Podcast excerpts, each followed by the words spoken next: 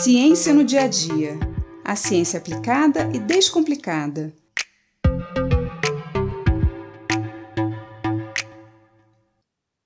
O Sol é a nossa maior fonte de energia. É o que mantém a vida na Terra, tanto pela luz quanto pelo calor que emite. Mas nós sabemos que precisamos tomar muito cuidado com a exposição ao Sol. A radiação solar pode nos causar sérios danos, como câncer de pele, por exemplo. Mas como isso acontece? Bom, primeiro vamos entender o que é radiação solar. O Sol emite ondas eletromagnéticas de vários tamanhos ou comprimentos, desde ondas de rádio até os chamados raios X e raios gama.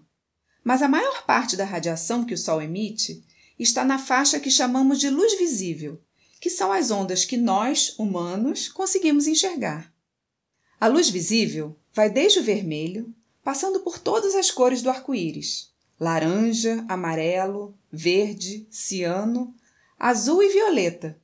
Acima do violeta temos a radiação ultravioleta, que não é mais visível. Essa radiação, que chamamos também de raios UV, de ultravioleta, possui alta energia e pode causar sérios danos às nossas células, nossas e dos demais seres vivos. Mas precisamos saber que a radiação UV é dividida em três tipos: UVA, UVB e UVC. As ondas UVA são as mais longas e menos energéticas, e as UVC são as mais curtas e, portanto, mais energéticas. A radiação UVC não consegue chegar à superfície da Terra. Ela é totalmente absorvida pelos gases oxigênio e ozônio que estão na atmosfera.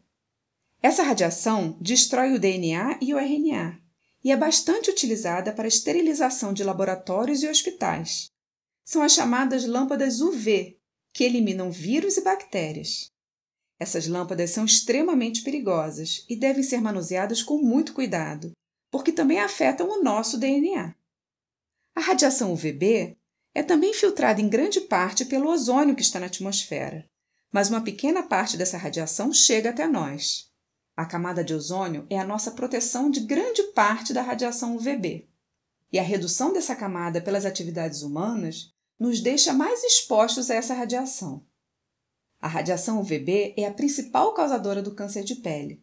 Sua energia pode causar mutações, que são mudanças na estrutura do DNA das células da pele. E essas mutações podem fazer com que elas se multipliquem de forma totalmente desordenada, que é o que chamamos de câncer. Por outro lado, essa radiação é muito importante para a nossa fabricação de vitamina D, a vitamina D é uma substância que o nosso corpo produz e que nos permite absorver o cálcio dos alimentos. E o cálcio ajuda a manter nossos ossos e dentes fortes e saudáveis. Por isso costumamos dizer que o sol faz bem para os ossos. Já a radiação UVA penetra totalmente a atmosfera e chega inteiramente até nós.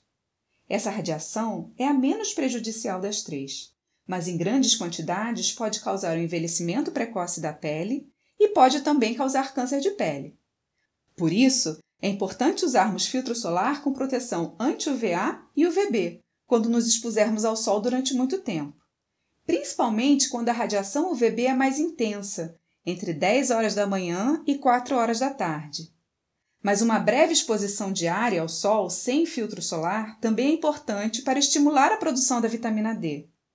Geralmente, os médicos recomendam de 30 minutos a uma hora de exposição, dependendo do tipo de pele. Peles mais escuras precisam se expor por mais tempo para conseguir uma produção eficiente de vitamina D. Tudo de mais ou de menos pode fazer mal. O segredo é encontrarmos o equilíbrio. Eu sou Mariana Guinter, bióloga e professora da Universidade de Pernambuco, e esse foi mais um Ciência no Dia a Dia